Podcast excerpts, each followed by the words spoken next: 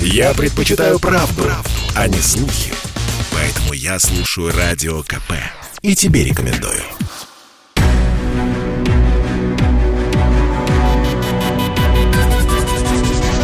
Антиковид. Проект радио «Комсомольская правда» о коронавирусе и вакцинации. Здравствуйте, друзья! Вы слушаете «Комсомольскую правду» у микрофона Мария Баченина. Вместе со мной в этом часе уже по традиции э, присутствует наш медицинский обозреватель медиагруппы «Комсомольская правда», моя коллега Анна Добрюха. Анна, приветствуем тебя. А, здравствуй, Маша. Приветствую тебя, наших слушателей и нашего уважаемого эксперта. Да, кстати, я с честью представляю заведующего лаборатории особо опасных инфекций Федерального исследовательского центра фундаментальной и трансляционной медицины Сибирского отделения Академии наук профессора вирусологии Александра Чепурнова. Александр Алексеевич, здравствуйте. Здравствуйте. По традиции я предоставляю право задать вопрос коллеге на удаленке. Анна Добрюха, ваш вопрос, прошу вас. Маша, благодарю тебя. А, Александр Алексеевич, хочу напомнить, что по последним данным а, в России переболело ковидом почти 6 миллионов человек. Это причем официальная статистика. А мы знаем, что далеко не все обращаются к врачу, то есть, очевидно, таких людей гораздо больше. И вот многие, кто перенес коронавирусную инфекцию, начинают жаловаться на так называемый постковид. Некоторые называют его еще лонг-ковид, то есть какие-то продленные, продолжительные симптомы. Возникает вопрос, из-за чего э, это происходит, потому что, узнав это, мы сможем да, найти какие-то ключи э, к тому, как справиться с этим состоянием. И вот буквально на днях э, вышла новая научная работа, в которой зарубежная команда исследователей э, на основе своих данных выдвигает гипотезу, что причиной вот такого постковида становится чрезмерная активация клеток, которые выстилают внутреннюю поверхность наших кровеносных сосудов. Из-за этого и повышается свертываемость крови и другие различные последствия неблагоприятные. Скажите, пожалуйста, на ваш взгляд, насколько убедительно выглядит вот такая гипотеза, и если все действительно обстоит так, то как, э, соответственно, восстанавливаться переболевшим? Может быть, какие-то противовоспалительные препараты нужны? Какая должна быть терапия в этом случае? Ну, я думаю, что дело не только, э, не только в активации клеток а, эндотелия, вот, выстилающего а, сосудистую стенку. Вообще о том, что она активируется, гиперактивируется и так далее, стало понятно почти сразу. именно на этом фоне, а, там, кстати говоря, какую-то очень красивую роль сыграл один из, э, эм, из э, эм, институтов кровообращения, но не клиника Мишалкина, расположенных в Новосибирске. Именно одни, они одними из первых сообщили о том, что а, необходимо тщательно следить за свертывающей системой организма и э, конкретно э, постоянно пользоваться противосвертывающими э, препаратами поскольку вот этот вот а, процесс а, развития ДВС-синдрома и вообще коагуляционных нарушений, он на самом деле стремительный. По крайней мере, та фаза, когда происходит а, э, мощный а, выброс свертывающих факторов, а, след за которым следует а, гиперсвертывание – с тромбозами, со всеми остальными бедствиями, она вообще довольно быстро, она может проходить там за,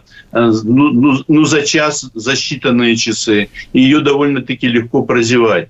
А э, после того, как исчерпаны э, факторы свертывания, то дальше дозировать организм уже нормально не может, и наступает противоположная фаза, фаза несвертывания – и которая, э, которая уже эм, чревата а, и кровотечениями, и, и другими бедствиями а, в, в том числе и инсультами и так далее. Поэтому вот этот, этот момент очень важный. Для меня это было как-то достаточно, достаточно понятно еще и потому, что болезнь, которой посвящена значительная часть моей научной карьеры, это вот лихорадка Эбола, а у нее а, развитие ДВС-синдрома – это вообще а, как минимум половина случаев. И все это связано именно с, с развитием нарушений в свертывающей системе. А когда мы искали причину такого развития событий, мы э, столкнулись с тем, что а, это происходит в результате а, такой а, иммунной атаки, да, которая вызвана аутоантителами. Значит, именно такое появление аутоиммунных антител, агрессивных именно в отношении эндотелия, оно приводит к тому, что начинается атака этих антител на клетки эндотелия, из них начинают после поражения выходить факторы, которые провоцируют свертывающую систему. А здесь механизм у коронавируса, механизм другой, но тем не менее и, и пока еще непонятное, а, но тем не менее вот э, срабатывает как-то именно так. А возможно, в результате того, что эти клетки все-таки как-то заражаются, потому что одна из статей, которая меня заинтересовала в контексте, о котором скажу чуть позже, она, в ней говорилось о том, что а, кровеносные сосуды генеративных органов мужских – они а, довольно часто а, длительно персистируют, то есть несут в себе а, вирус, который, который вот провоцирует неприятное, неприятное развитие событий в постковидный э, период. Вот. Ну и отсюда я бы вернулся к исходному вопросу. То есть э, я совершенно убежден, что проблемы постковидные, они связаны не только, не только с поражением эндотелия. А мы знаем о том, что длительно у многих не восстанавливается ни чувство вкуса, ни неспособность различать запахи, а это поражение клеток, ассоциированных с нервными путями. Есть и другие подозрения, потому что а, у многих, многие люди, многие переболевшие жалуются и на а, проблемы с, со связками. А, многие, ну то есть похоже, что вирус обладает способностью гнездиться в каких-то клетках довольно, довольно широкого спектра. И еще один момент здесь же связан с тем, что в, вот э, э, у меня лично уже 10 месяцев после, э, после переболевания практически не снижаются антитела. А, при том, что у некоторых моих коллег а, их уже давно нету примерно в таких же, э, при таких же сроках переболевания.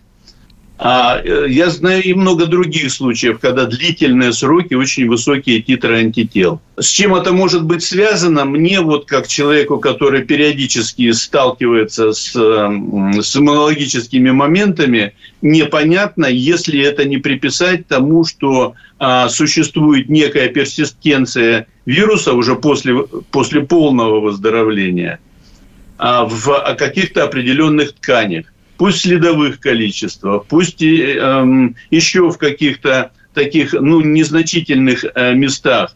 Но, тем не менее, чем поддерживается вот этот сигнал, которому положено а, вообще постепенно снижаться. А, и эта постепенность вообще у коронавируса а, достаточно быстрая. Ну, мало того, что, в принципе, период полужизни а, антител три недели – значит, эм, сами по себе они точно уже должны были уйти. Значит, клетки продолжают их, э, их в, в, продуцировать в кровеносное русло по-прежнему. И что провоцирует их, что заставляет, потому что и клеточный ответ тоже должен был уже давно снизиться и перейти в стадию э, клеток памяти. Вот, э, вот, вот, вот, вот такая, э, такое значительное количество проблем, оно, э, оно и приводит вот к широкому спектру постковидных осложнений и, ну и то, то, что вот это вызывает значительный, значительный интерес и значительные проблемы постковидные. Александр Алексеевич, то есть вы предполагаете, что на сегодня уже есть а, какие-то такие знаки, ну, чуть ли не подтверждение, что коронавирус может в хроническую форму переходить? Ну, во-первых, я видел статьи, пусть не очень солидные, а, но тем не менее, о том, что, а, э, э, о том, что наблюдалось, э, наблюдалось наличие коронавируса в постковидный период. Правда, в относительно небольшие сроки, там 2-3 месяца. Это, в принципе, может, ну, ну, такое, такое может случаться. Но я бы вот на основании многих случаев, когда, а, когда у людей а, длительно практически не снижается уровень антител, а, я, я другой причины, к чему еще приписать это, я не знаю. Ну, то есть есть, была недавно, было недавно несколько статей, а, следующих одна за другой, а, где, а, где предполагалось, что часть генетического материала коронавируса может оставаться в генетическом аппарате клеток. Была статья, которая, в которой такое предположение подтверждалось. Это было как эм, такое научное расследование того, что наблюдается в ряде случаев а, положительный ПЦР у переболевших и выздоровевших. Я, я вас перебью. Александр Алексеевич, извините, пожалуйста, мы сейчас уйдем на небольшую паузу, перебью буквально на несколько мгновений, и затем вот продолжим с этого момента. Очень любопытные э, идеи сейчас высказываются. Друзья мои, заведующий лабораторией особо опасных инфекций Федерального исследовательского центра фундаментальной и трансляционной медицины Сибирского отделения Академии наук, профессор вирусологии Александр Чупурнов в эфире «Комсомольской правды». Бесконечно можно слушать три вещи. Похвалу начальства, шум дождя и радио КП. Я слушаю радио КП и тебе рекомендую.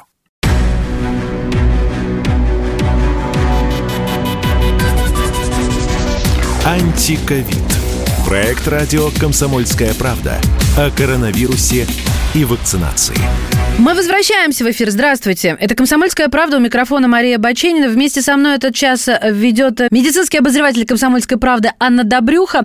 В гостях у нас заведующий лабораторией особо опасных инфекций Федерального исследовательского центра фундаментальной и трансляционной медицины Сибирского отделения Академии наук профессор вирусологии Александр Чупурнов. Александр Алексеевич, перебила вас э, ну, в силу необходимости вот на очень интересном моменте. То есть э, коронавирус, COVID-19 может оставить оставлять, получается, какие-то генетические следы в нашем организме. Более того, они встраиваются в нашу генетическую цепочку. Верно ли я все расслышала?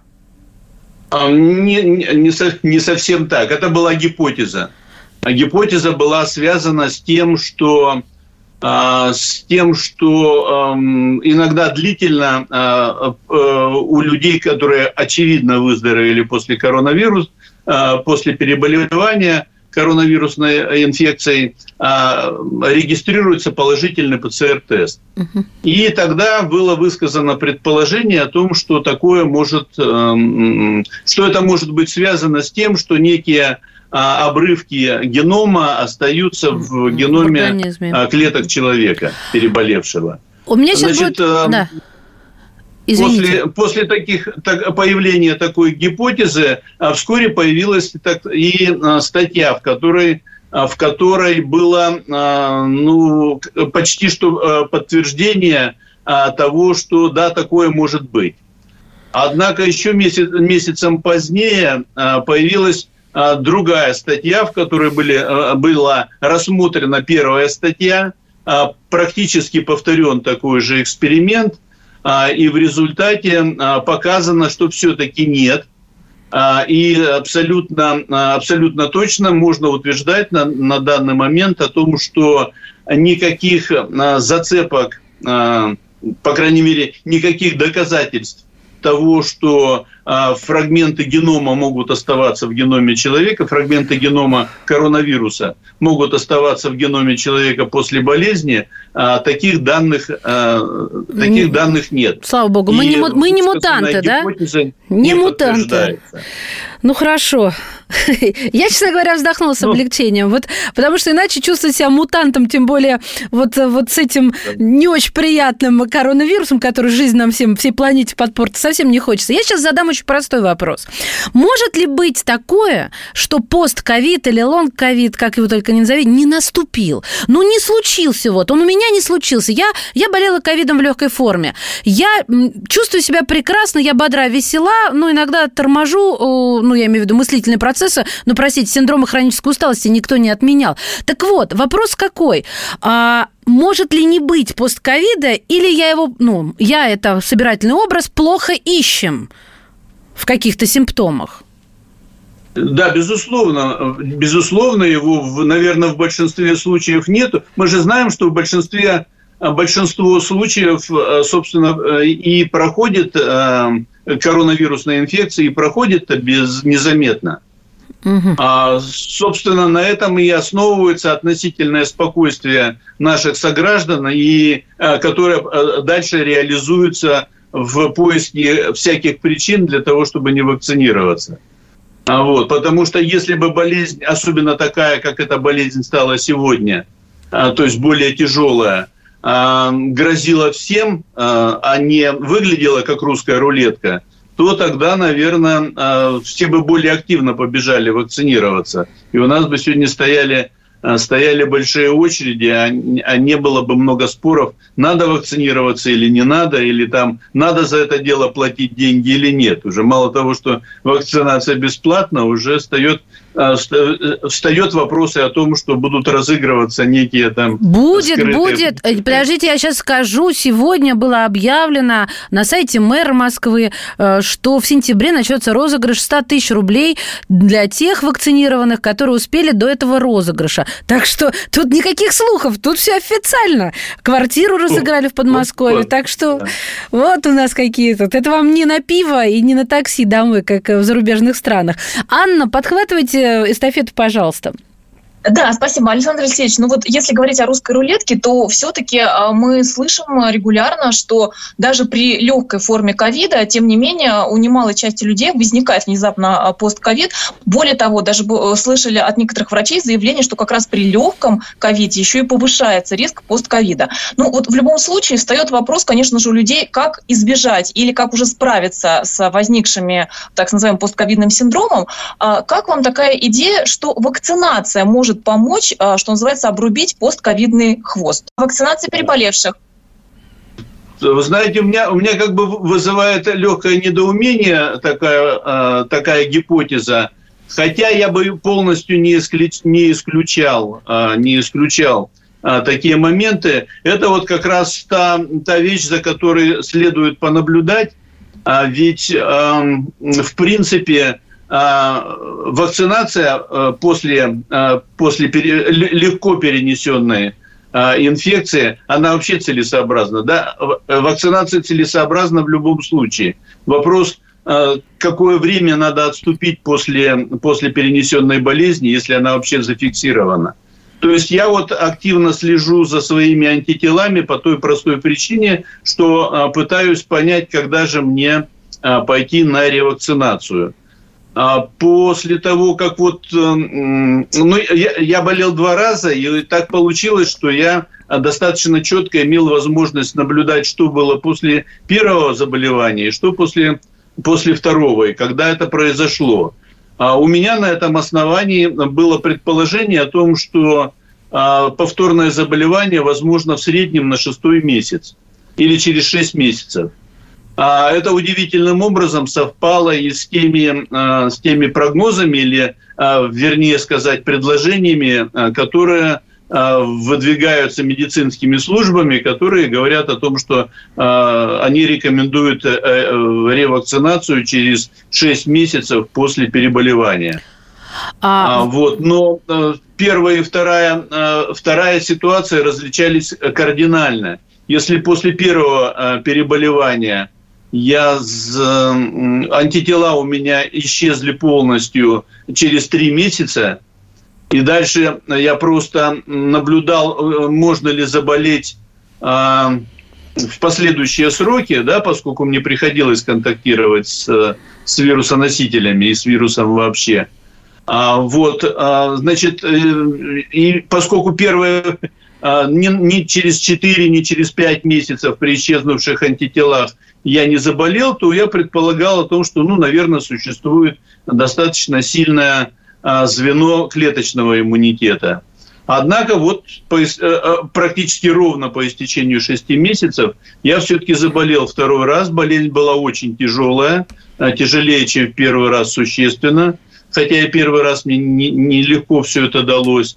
И поэтому а, сам я с, с нетерпением ждал появления качественной вакцины. И ну и теперь вот пытаюсь, пытаюсь подобрать тот срок, когда, когда лучше дальше уже не тянуть.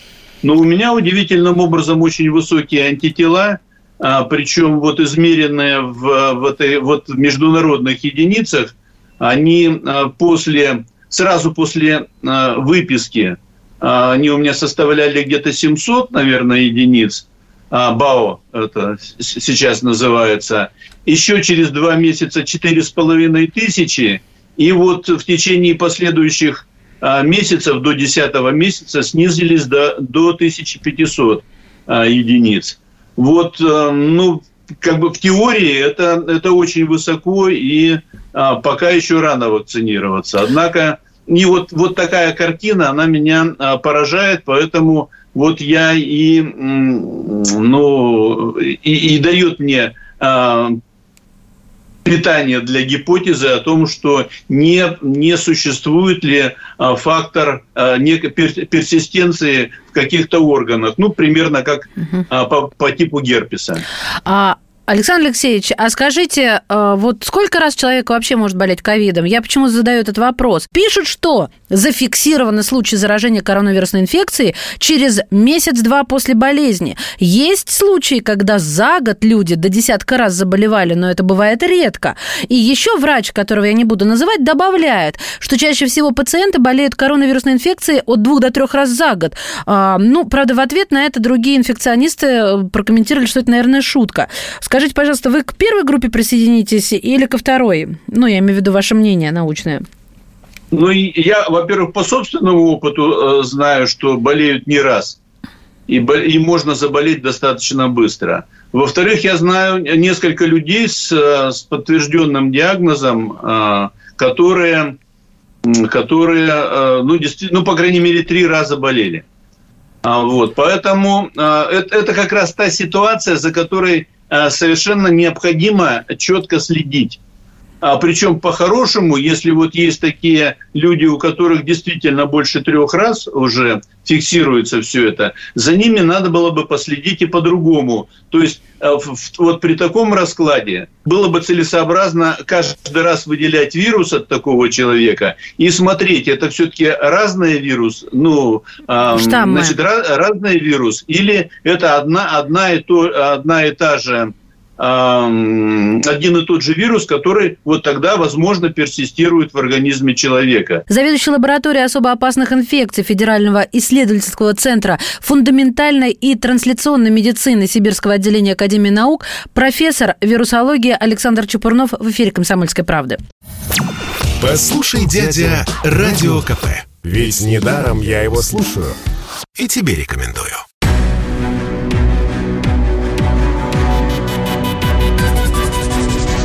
Антиковид. Проект радио «Комсомольская правда» о коронавирусе и вакцинации. Здравствуйте, мы снова в эфире. Это Мария Баченина. Вместе со мной этот час э, ведет медицинский обозреватель «Комсомольской правды» Анна Добрюха.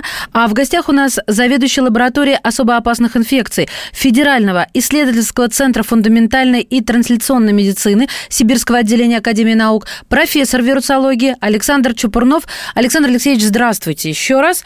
И а, я Аня, если позволит, задам доп. вопрос, потому что вы говорили о своих размышлениях. Вот э, чем ревакцинироваться, когда. Э, вы знаете, вот сейчас э, уже анонсирована и работа над пятой вакциной, и интерназальная вакцина. А людям предоставляют выбор, если есть все в наличии, мол, выбирайтесь. Но ведь существует какая-то посильнее, какая-то более мягкая, если говорить о каких-то побочках, какая-то подходящая вот для определенного возраста возраста. Если вы обладаете хотя бы личным каким-то хит-парадом в своем научном мозгу, поделитесь с нами, пожалуйста, хит-парад вакцин. Вот, вот, вот коротко, чтобы слушатели услышали и прям запомнили. Да, пожалуйста, здесь все довольно-таки легко. Значит, на сегодняшний день у нас есть одна сильная вакцина, это спутник. А при всем том, что а, при всем том, что она вызывает определенные, определенные и раздражающие публику э, или население а, побочные, побочные явления, в частности температура, как про, э, в половине случаев в первый или второй день после введения того или иного компонента, или, может быть, обоих компонентов. У, каждого, у, у всех по-разному.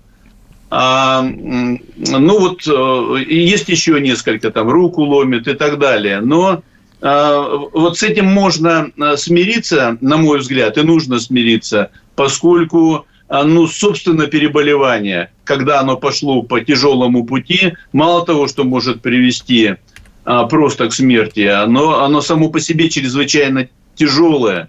А, знаете, я бы чаще показывал кадры из стационаров, когда люди, а, люди которым даже и э, удалось победить болезнь, они же сутками лежат на груди, потому что ну, такой способ дыхания облегчает ситуацию. Вот, да. э, вот лежать, лежать на кислороде, с кислородом в носу, э, на, на груди, не говоря обо всех остальных моментах, тяжелейший кашель, температура, э, э, ломает мышцы, ну, ну, ну масса э, невероятно неприятных вещей, вплоть до, э, вплоть до того, что необходима кислородная поддержка – а что вообще является таким тяжелым признаком и не так часто приводит к спасению. А, поэтому э, вакцинация – это, вот, на мой взгляд, безусловно необходимая вещь. Итак, вернемся. Значит, спутник.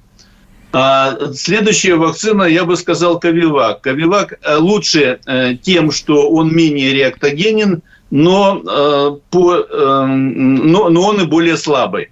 Вот позволю себе такую фразу, а, поскольку все-таки сыворотки от э, вакцинированных, которые ко мне попадали, а, по ним достаточно хорошо видно ситуацию. То есть, если в случае со спутником, примерно у трети вакцинированных, ну вот по моему опыту, а в реакции нейтрализация – это основная показательная реакция, когда сыворотку смешивают в разных разведениях, а смешивают с некой дозой вируса. И это позволяет определить, какую дозу вируса, а, э, ну, вернее, э, сколько вируса нейтрализуется э, сывороткой в том или ином разведении. Это позволяет понять вообще, насколько сильная сыворотка. Так вот, а треть сывороток после спутника а, это такая же, э, э, обладает такой же нейтрализующей силой, а я уже похвастался, что у меня высокие антитела, как и у меня.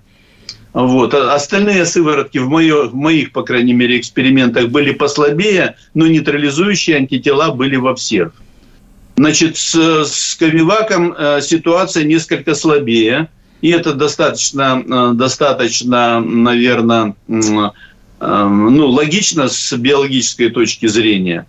А, но зато она имеет и меньшее, э, и меньшее напряжение, вот, меньшее количество а, побочных эффектов. Поэтому кого вот это очень беспокоит, ну, лучше вот так. Хотя вот, вот по, моим, по, моим, по моим экспериментам, экспериментальных данных, данных, Ковивак хорош для для а, вакцинации переболевших.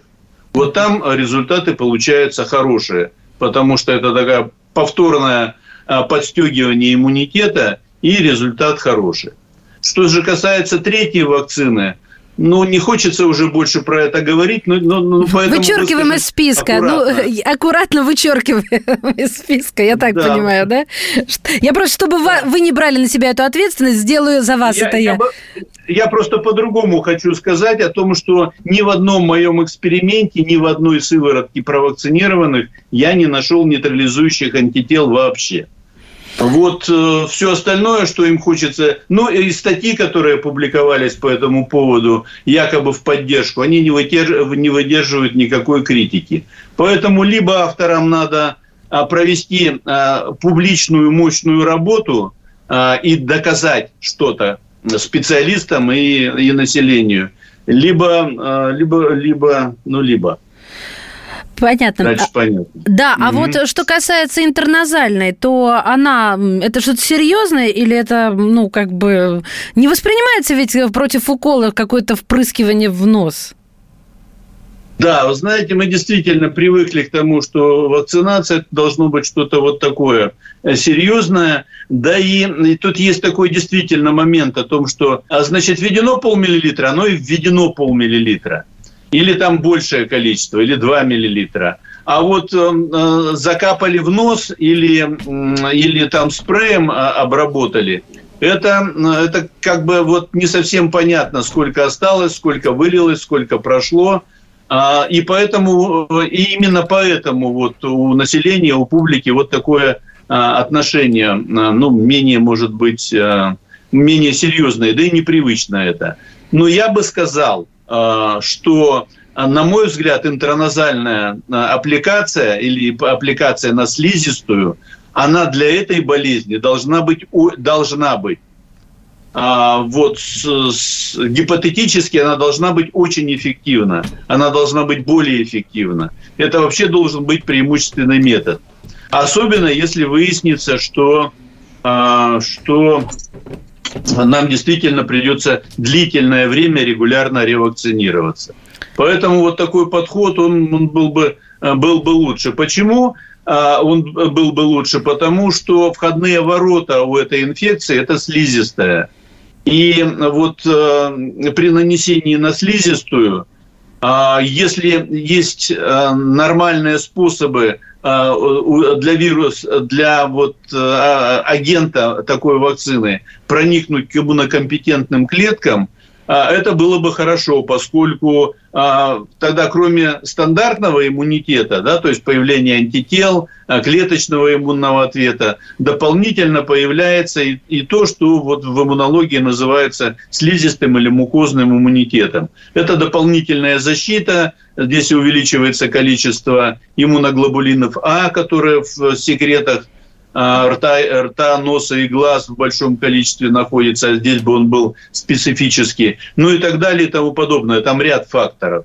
Поэтому э, я могу даже сказать, что вот сразу, когда мы сами попытались сделать убитую вакцину, э, я вслед за опытом, который, у меня, который я э, приобрел во время работы в Мичиганском университете, а, там как раз э, работала лаборатория по разработке адювантов для интраназальной э, вакцинации. А, я пытался все это воспроизвести, но, к сожалению, вот совместить а, биологическую часть с эм, химико-физической, да, то есть созданием собственного адюванта, вот здесь вот у меня все забуксовало, к сожалению. А так вот, эм, если сослаться на тот опыт, то там был разработан адювант, который э, являлся а, некой такой суспензией из э, пищевого масла, из-за чего он был достаточно, ну, легко, легко проходил через э, требования а, по применению к людям. И с некоторыми дополнительными компонентами, он очень хорошо, э, э, значит, он довод, суспензии доводились до уровня наноразмера, что позволяло ему легко проникать в поры в эпителии слизистой. И дальше э, в подслизистом слое лежит большое количество иммунокомпетентных клеток дендритных клеток и М-клеток. И, и это вообще вызывало очень хороший ответ. Я там участвовал в разработке нескольких вакцин, и все они довольно хорошие результаты показывали. Угу. И причем это были вакцины, а, ну, половина из них были не, не у которых у инфекционного агента, против которых они делались, входные ворота были не слизистые. А здесь-то вот был бы дополнительный фактор. Продолжим в следующей части. Всех прошу не отключаться. У нас в эфире заведующий лабораторией особо опасных инфекций Федерального исследовательского центра фундаментальной и трансляционной медицины Сибирского отделения Академии наук профессор вирусологии Александр Чепурнов. Я слушаю Радио КП, потому что здесь Сергей Мартан, Дмитрий Гоблин-Пучков, Тина Канделаки, Владимир Жириновский и другие топовые ведущие. Я слушаю Радио КП и тебе рекомендую.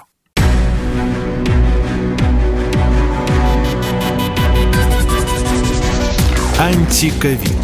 Проект радио «Комсомольская правда» о коронавирусе и вакцинации.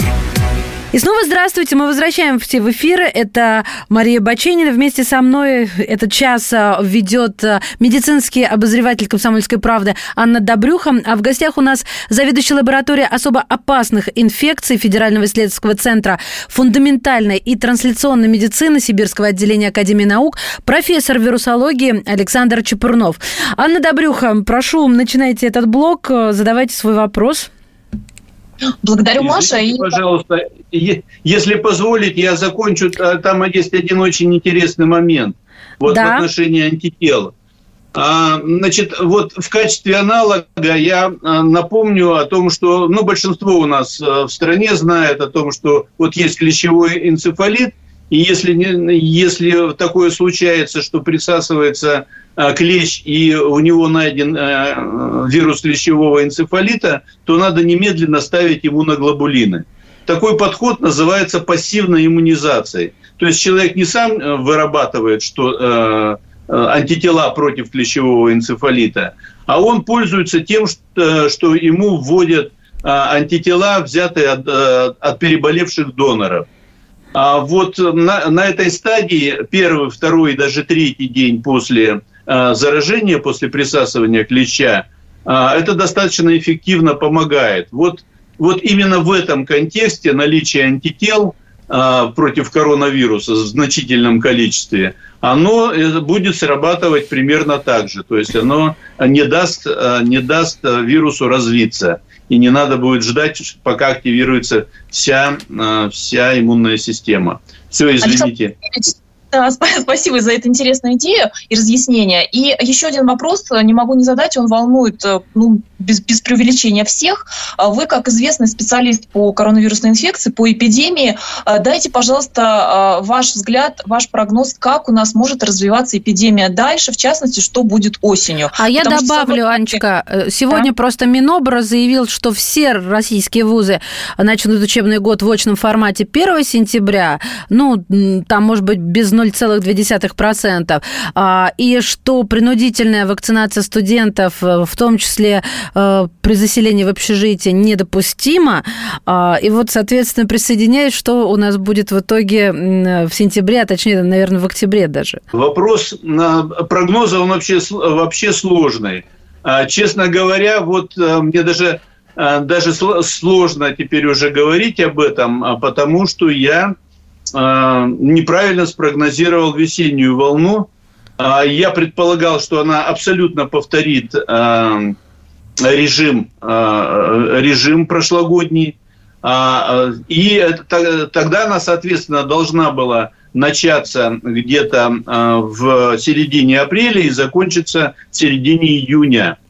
А у нас же все это время благополучно была, была благополучная относительно тишина – порядка там, по-моему, 7-8 тысяч заболевших э, в день. Все это никак не менялось на протяжении ряда месяцев, что привело нас к полной успокоенности. Я, пытаясь объяснить самому себе, что же происходит, я предположил о том, что на самом деле а, активная часть населения, она, а, она на самом деле была уже перебол... ну, вот, э, перенесшей, э, перенесшей Э, коронавирус, скорее всего, в легкой форме. А что означает, э, что означает активная часть населения? Это как раз вот те люди, которые, э, которые больше всего коммуницируют между собой, с основными группами населения. Я имею в виду здесь продавцов, врачей, учителей, разносчиков пиццы, ну и так далее и тому подобное. То есть те, кто находится на людях. А этому подтверждением было то, что вот мои коллеги, которые занимаются, которым попадает сыворотка определенных групп населения, ну, например, студентов, а, доноров а, и так далее, они мне говорили о том, что 50-60% сывороток, которые попадают к ним в руки, они уже несут антитела, то есть маркеры перенесенной инфекции.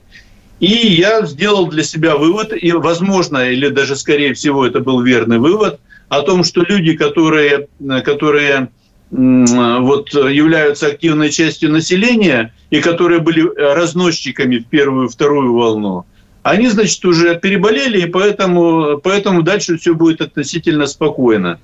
Но вдруг у нас э, поползла кривая заболевания вверх в, в середине, июня как раз. И вот сейчас только начинает потихонечку затухать.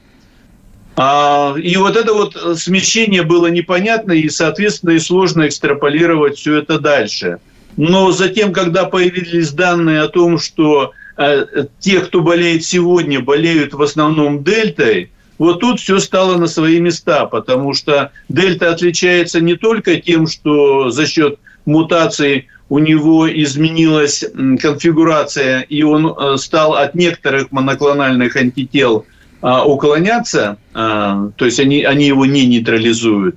Но у него появилась еще одна неприятная особенность. У него за счет одной из мутаций а, изменилась конфигурация а, того участка, который, с помощью которого он зацепляется за клеточный рецептор. И он стал а, более, э, более интенсивно захватывать рецептор, то есть легче садиться. Это привело к тому, что заболела та часть населения, которая, еще не боле... которая раньше не болела. И болеть она стала тяжелее.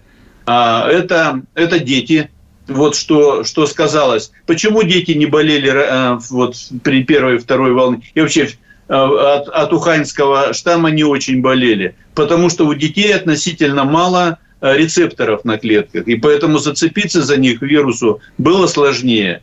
А сейчас вирус вот за счет комбинации дельта, а, то есть индийского штамма, он исправил вот эту свою недоработку, к сожалению – и вот это становится, э, на этом фоне все становится сложнее. А, это а, также касается и многих других людей, поэтому, поэтому коронавирусная инфекция помолодела, поэтому у молодых инфекция течет тяжелее. И при этом надо иметь в виду, что не только легче заразить вирусу стало. Но и когда он приходит уже в организм, он лучше распространяется, потому что ему добычу свою ухватить стало легче вот за счет а, лучшей привязки к рецепторам. А, и, он, и врачи отмечают о том, что если раньше болезнь развивалась там 8-9 дней, то сейчас она уже разлетая на 5-6 день. Вот эм, из-за этого, возвращаясь к прогнозам, сложно что-то спрогнозировать. С одной стороны, у нас сейчас еще переболело много народу, и за счет этого может быть плюс. Но с другой стороны, если придет а, какая-то неприятная инфекция, а, ну, вернее, еще какой-нибудь более, еще более удачный или удачливый э, вариант э, или штамм э, коронавируса, то мы можем увидеть и следующую волну, тем более, что а, уже большие сроки у тех, кто первично переболел. Поэтому, а, поэтому прогнозировать сложно. А, и лучше бы не забывать про вакцинацию, вот я так а, мягко говорю, хотя, на мой взгляд, я бы я бы ее вот буквально, буквально в обязательную превратил. А скажите, а, пожалуйста, можно, можно прогнозировать, э, когда уже э, снизится смертность? Ну, потому что вторая неделя идет, суточная смертность бьет антирекорды, на уровне свыше 800 человек держится. Такого даже не было на пике заболеваемости прошлой зимой. Вот когда количество заболевших в сутки было куда больше, чем сейчас. Почему так происходит? У нас будет еще долго держаться такая высокая смертность, на ваш взгляд? Ну, во-первых, сейчас, э, сейчас умирают, позволю себе так жестко высказаться, сейчас умирают те, кто заболели на пике инфекции. Вот когда, сколько у нас здесь на пике было, 27, по-моему, тысяч. А вот, это не, не так далеко от того, что, э, что было вот зимой, там, по-моему, до 30 доходило. А, вот, но вот э, именно то, о чем я сказал, да, то есть большая способность варианта дельта – зацепляться за, за рецепторы, оно привело их к утяжелению болезни, и оно привело, вот очевидно, то есть вот, вот это высокое количество а, смертности говорит о том, что а, повысился уровень летальности у вируса, повысился. Повысился за счет вот этого нового варианта дельта. И именно отзвуки вот этого вот события неприятного, мягко говоря, а мы видим сегодня в виде вот э, такой высокой смертности больше 800 человек в день. Спасибо вам большое, Александр Алексеевич. От всей души берегите себя. Третьего раза нам не нужно. Я имею в виду, несмотря на все эти русские поговорки, Бог Троицу любит. Да, э, в общем-то, держитесь подальше от этой заразы COVID-19. А, а кто же работать-то будет? Ну, не знаю. Защиту надо повышать, а то, ишь какая-то она слабенькая. Да, да. Ну, что я больше не играюсь и, не гуляю среди больных, это точно. Понятно. Итак, э, еще раз с удовольствием вас представлю. Заведующий лабораторией особо опасных инфекций Федерального исследовательского центра фундаментальной и трансляционной медицины Сибирского отделения Академии наук, профессор вирусологии Александр Чупунов был сегодня в эфире «Комсомольская правда». Я также от всей души благодарю свою свою коллегу, медицинского обозревателя комсомолки Анны Добрюха. Аня, спасибо тебе большое. А всем желаем, конечно же, беречь себя и не болеть ни в коем случае. Спасибо.